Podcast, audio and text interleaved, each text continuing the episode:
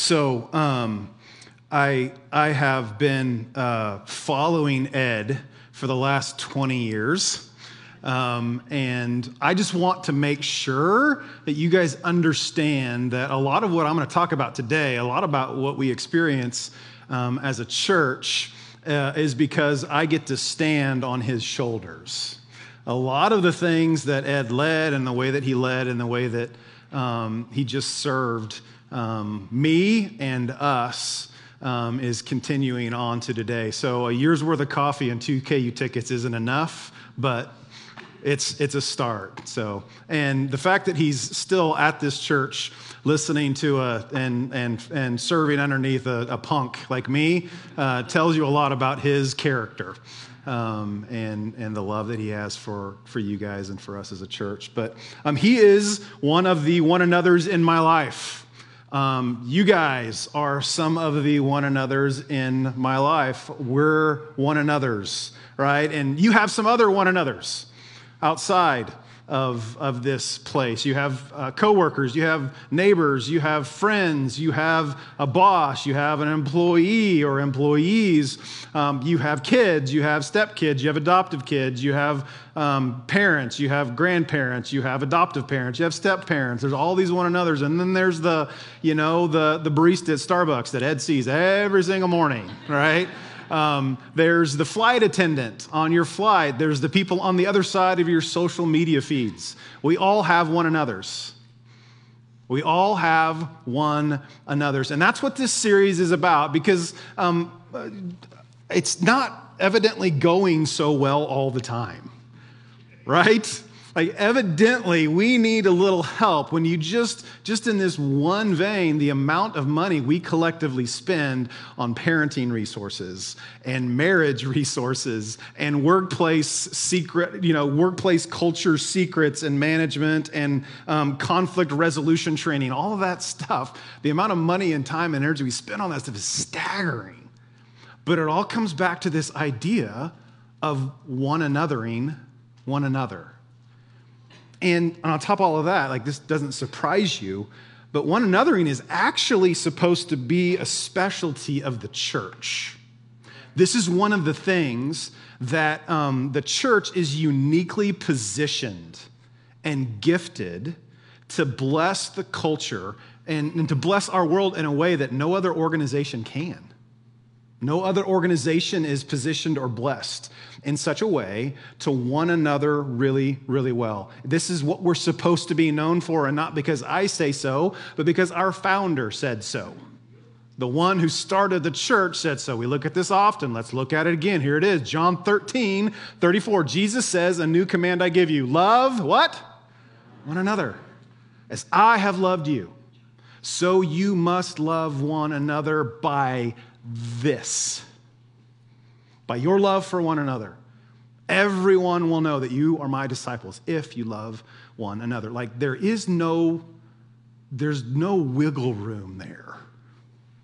Like this is what we're supposed to be known for. It's what we're supposed to be famous for, our love for one another. But if you've learned anything, if we've learned anything, if we can learn anything from the 2,000 years of church history, we've learned that this distinctive is easy to lose.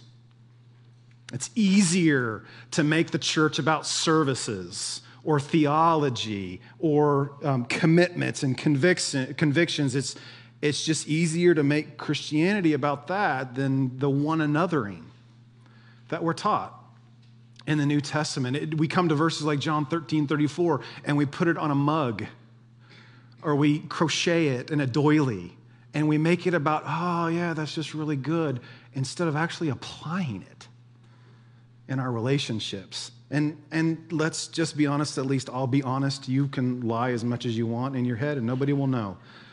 I don't always feel like loving you. Right?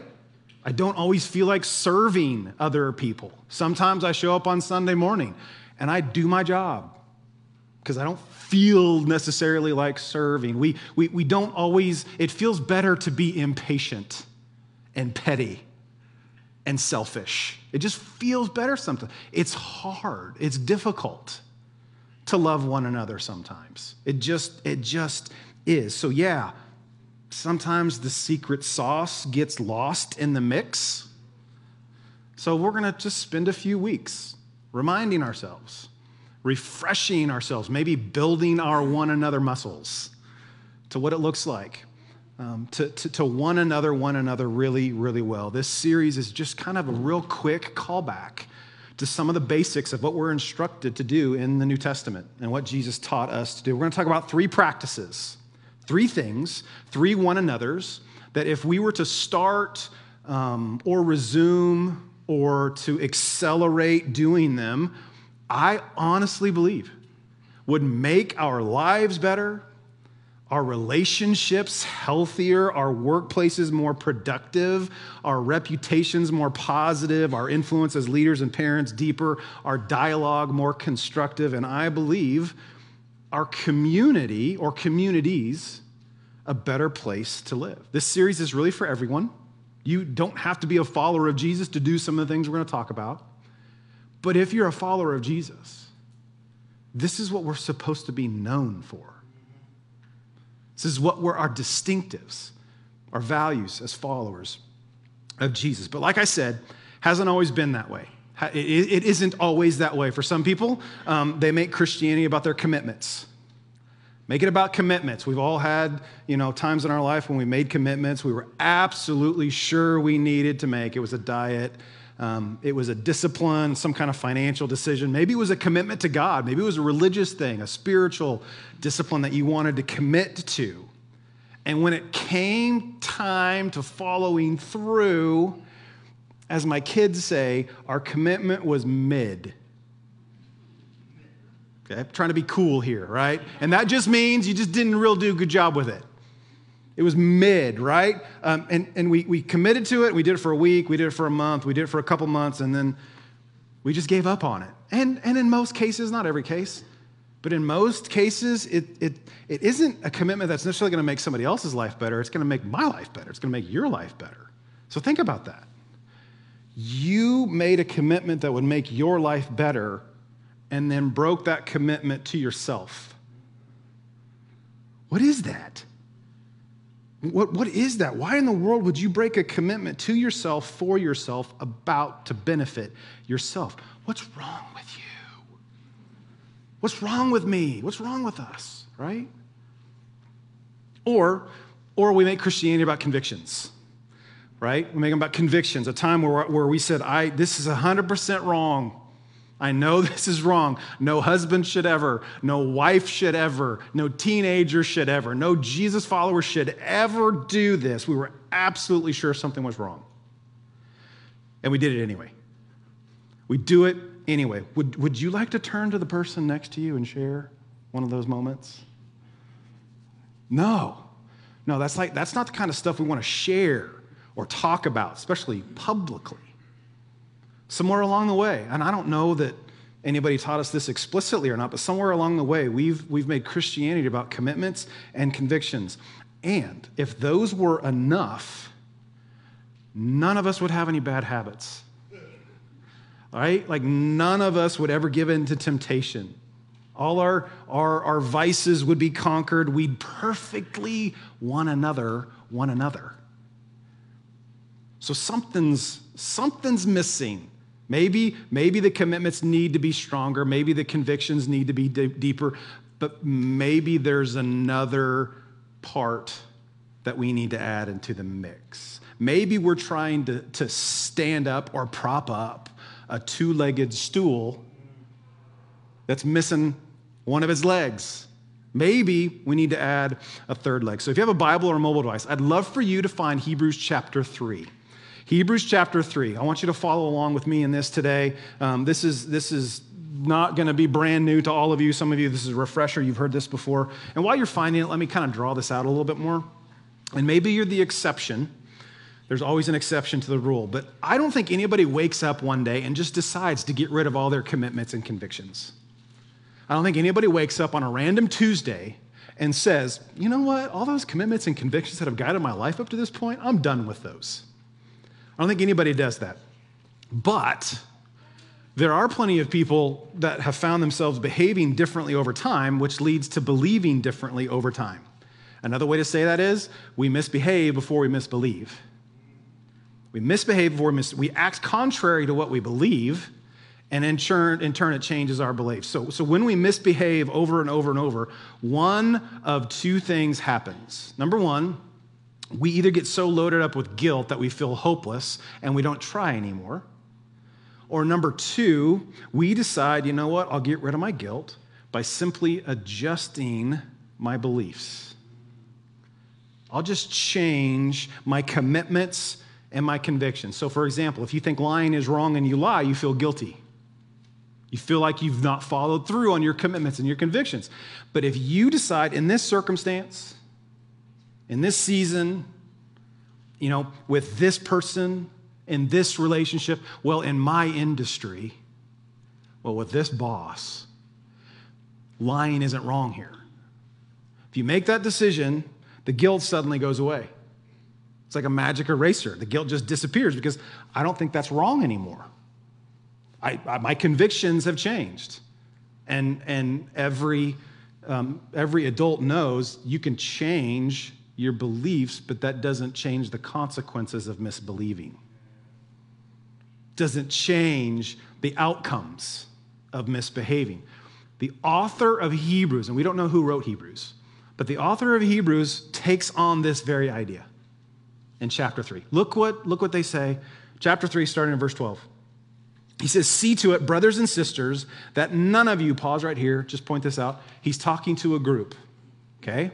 The, the verb tense, the language, it all points to the fact that he's talking to a group of one another's. The author wants an entire group, you could say an entire congregation, to consider what he has to say. This isn't just individuals.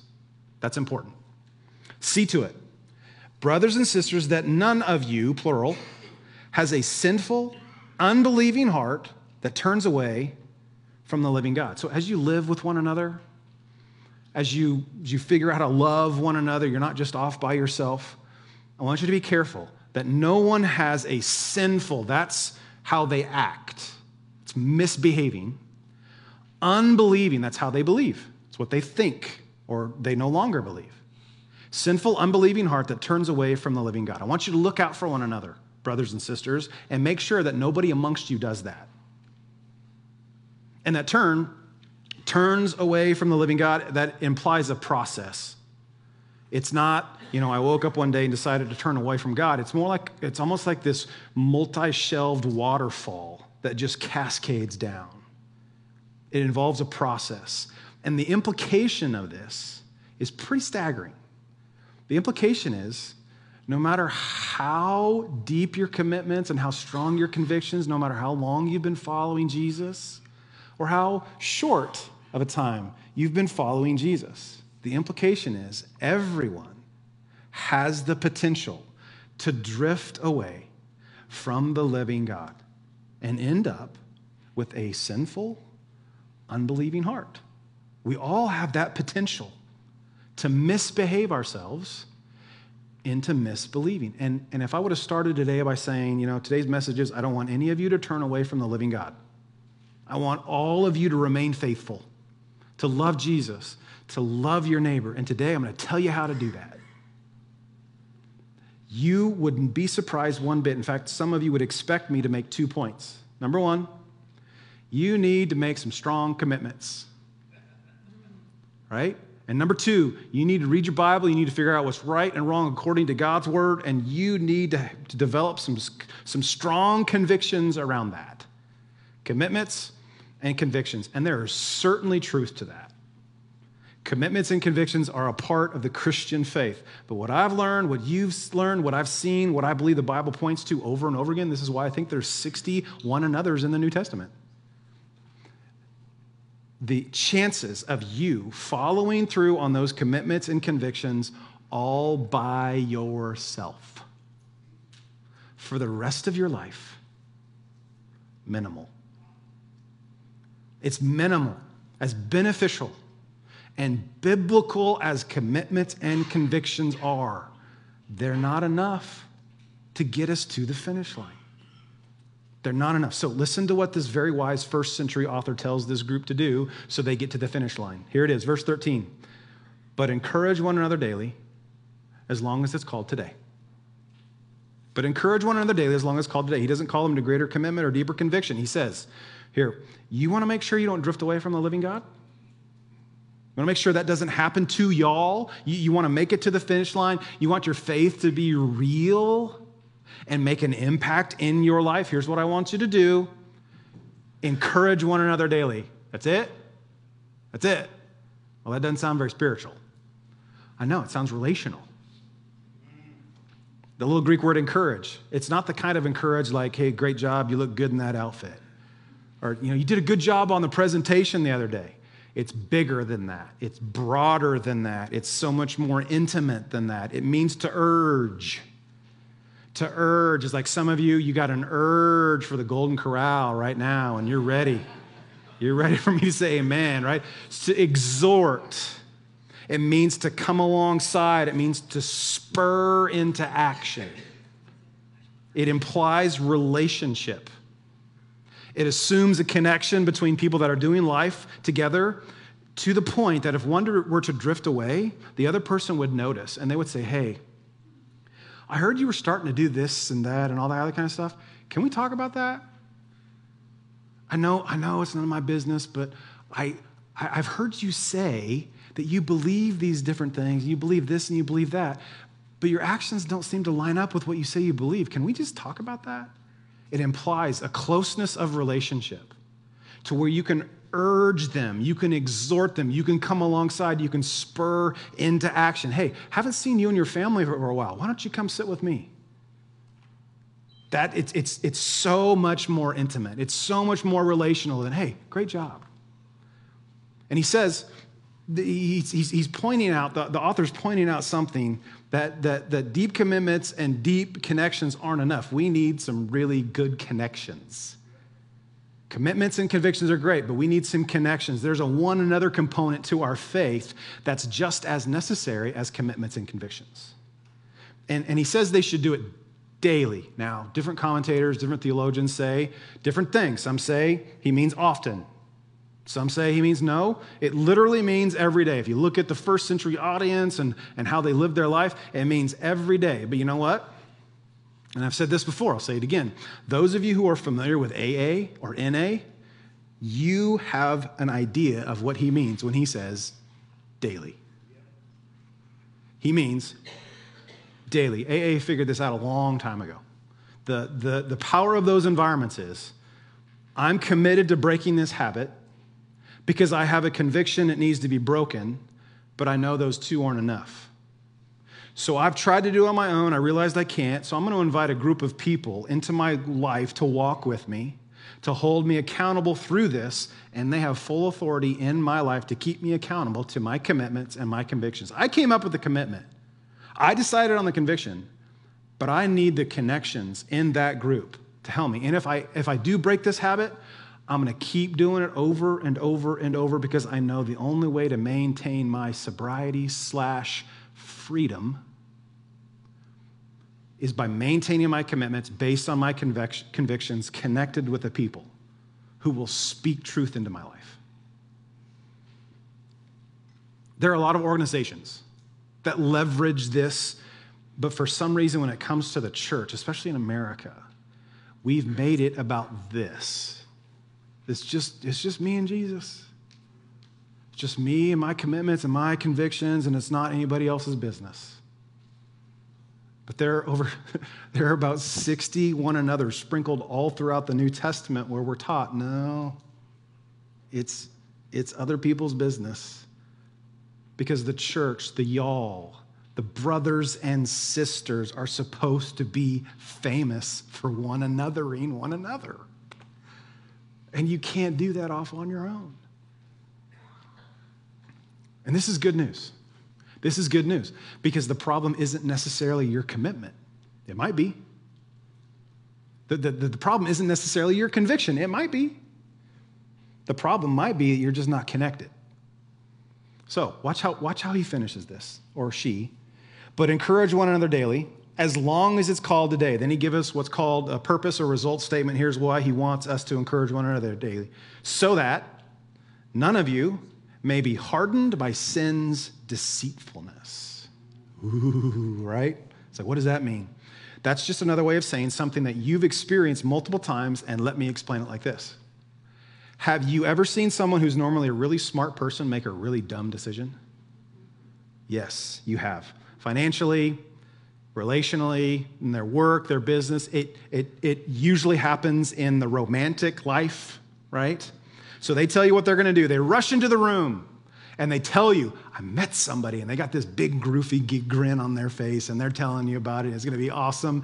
And, and you hear them talking, and you know them well enough to know, okay, they're not going to hear me right now, so I'm just going to smile and I'm going to nod. But on the inside, I'm thinking, this is dumb, right? Like you have crystal clear insight into their stupidity. And the reason you see really smart people make really dumb decisions is because they're deceived. They're deceived by their own heart, they're deceived by sin, they're deceived by Satan. Label it however you want, but they were deceived. And come on, it's easy to talk about them. But just like you have crystal clear insight into other people's deception, there are people in your life who have crystal clear insight into your deception. The question is do they have access to you? Is there a regular, often pattern where you're putting yourself in an environment where they have access to you? Have you given any one another's in your life permission to come to you and to say, hey, when you came in the other day and you started talking about that thing you're really excited about, I didn't I don't want to say anything because you were so excited, but I just got to say I'm concerned. I love you. I don't want to rain on your parade, but can we talk about this? Have you given anybody permission to say things like that to you? Because somebody in your life, somebody around you has crystal clear insight into your decision making, and they're not wrapped up emotionally in it like you are. The question is do they have access to you? Have you given anybody permission to encourage you daily? The way that the writer of Hebrews is saying. There, there, there, there are way too many one another's for us to think it's just a matter of me and God figuring it out. I think we got to put ourselves in environments where other people who share our commitments and share our convictions can encourage us not to drift. And the New Testament teaches over and over and over that's as spiritual as praying. It's as spiritual as saying, God, please show me. Holy Spirit, please direct me and guide me. And he's like, I'm trying to. Would you please listen to that godly, wise person in your life? Right? It's as spiritual as opening up your Bible and reading it and studying. It's just as spiritual to invite some one another's into your life to encourage you so you don't drift and you're hardened by the deceitfulness of sin. So here's the bottom line, and then I'll wrap this up. It's not enough to have strong commitments and deep convictions. You got to have some strong, deep connections. It takes all three. And, and I would make the case that the third component is just as spiritual as the first two. So this is, this is why, as a church, and you've heard it for, for the last 30 minutes, this is why we put such an emphasis on groups. We don't have the perfect groups culture. We're still learning, we're still tweaking, we're still adjusting. But it's one of the most important things we do as a church. We love getting together on Sunday morning.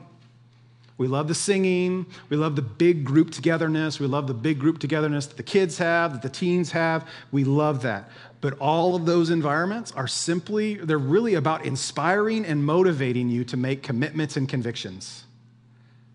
We can't do, we can't accomplish the connection piece that we need to sitting in rows, and please hear me, we're not trying to.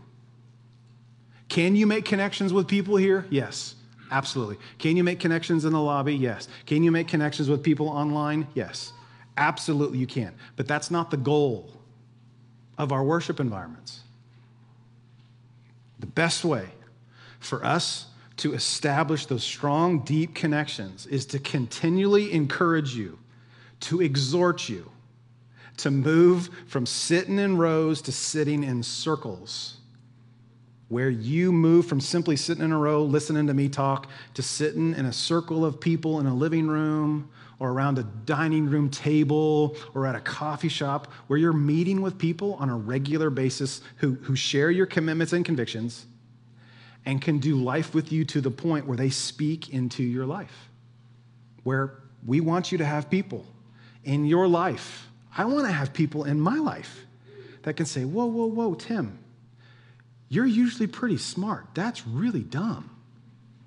Can we talk about that? Can I challenge you on that? Or where have you been? Or what are you thinking? Or do you know where that leads? And yes, that third leg takes some intentionality on our part and it takes some intentionality on your part. But we're committed to moving everybody who calls Grace Point their home from rows to circles, from big group settings to small group settings. And if you're not in a group, we want you to get in one. Not because we get something from this. I'm telling you, I don't get paid by the small group. Okay? There is no financial benefit. We don't take a, an offering during small group. If your small group leader's taking an offering, you should let us know because that's not supposed to be happening, okay? There, there is nothing that we benefit from this financially. It actually costs us money to do this and energy and time. But we believe it is a it's a critical component to how God works in your life. And it's a critical component to how God keeps things from happening in your life. And we want you to be in that kind of environment. So, twice a year, we try to make it as easy as possible to get into a group. We're entering into one of those right now. Over the next few weeks, you're going to have an opportunity to check out and check in to one of the groups that we have available. And listen, I want to talk real quick to those of you who are introverted. Speaking as a fellow introvert, okay? Ladies, some of you are going to have to drag your husband to a group, okay? And, and fellas, some of you, you're going to have to drag your wife who doesn't want any more friends because she has her sister and that's all she needs, right? we get that. I get that. I totally understand. But here's the deal we think you need some people outside your family who know you and who can speak into your life and what's going on in your life. It's a critical piece of growing in your relationship with Jesus. It's not an add on. We think it's a critical component. So if you're not in a group, I want you to take a step. I want you to sign up for one and I want you to give it a shot, okay? And here's your off ramp. We, we do groups in semesters. So if you try one out, try one out this fall, you really only have to try it for about three months or so. And at the end of that three months, you don't like it, you can break up with that group and you can date another one. Okay? You've had a bad haircut before, you didn't stop getting haircuts.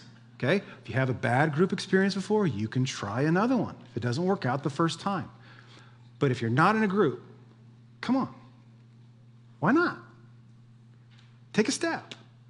Try one out.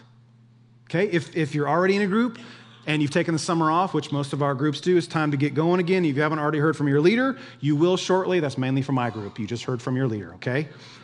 If, if we're going to be famous for something, if we're going to be famous for something, let's be famous for loving one another. And let's regularly put ourselves in a place where we can practice that where we practice encouraging one another, where we practice, we're going to talk about next week, living in harmony with one another.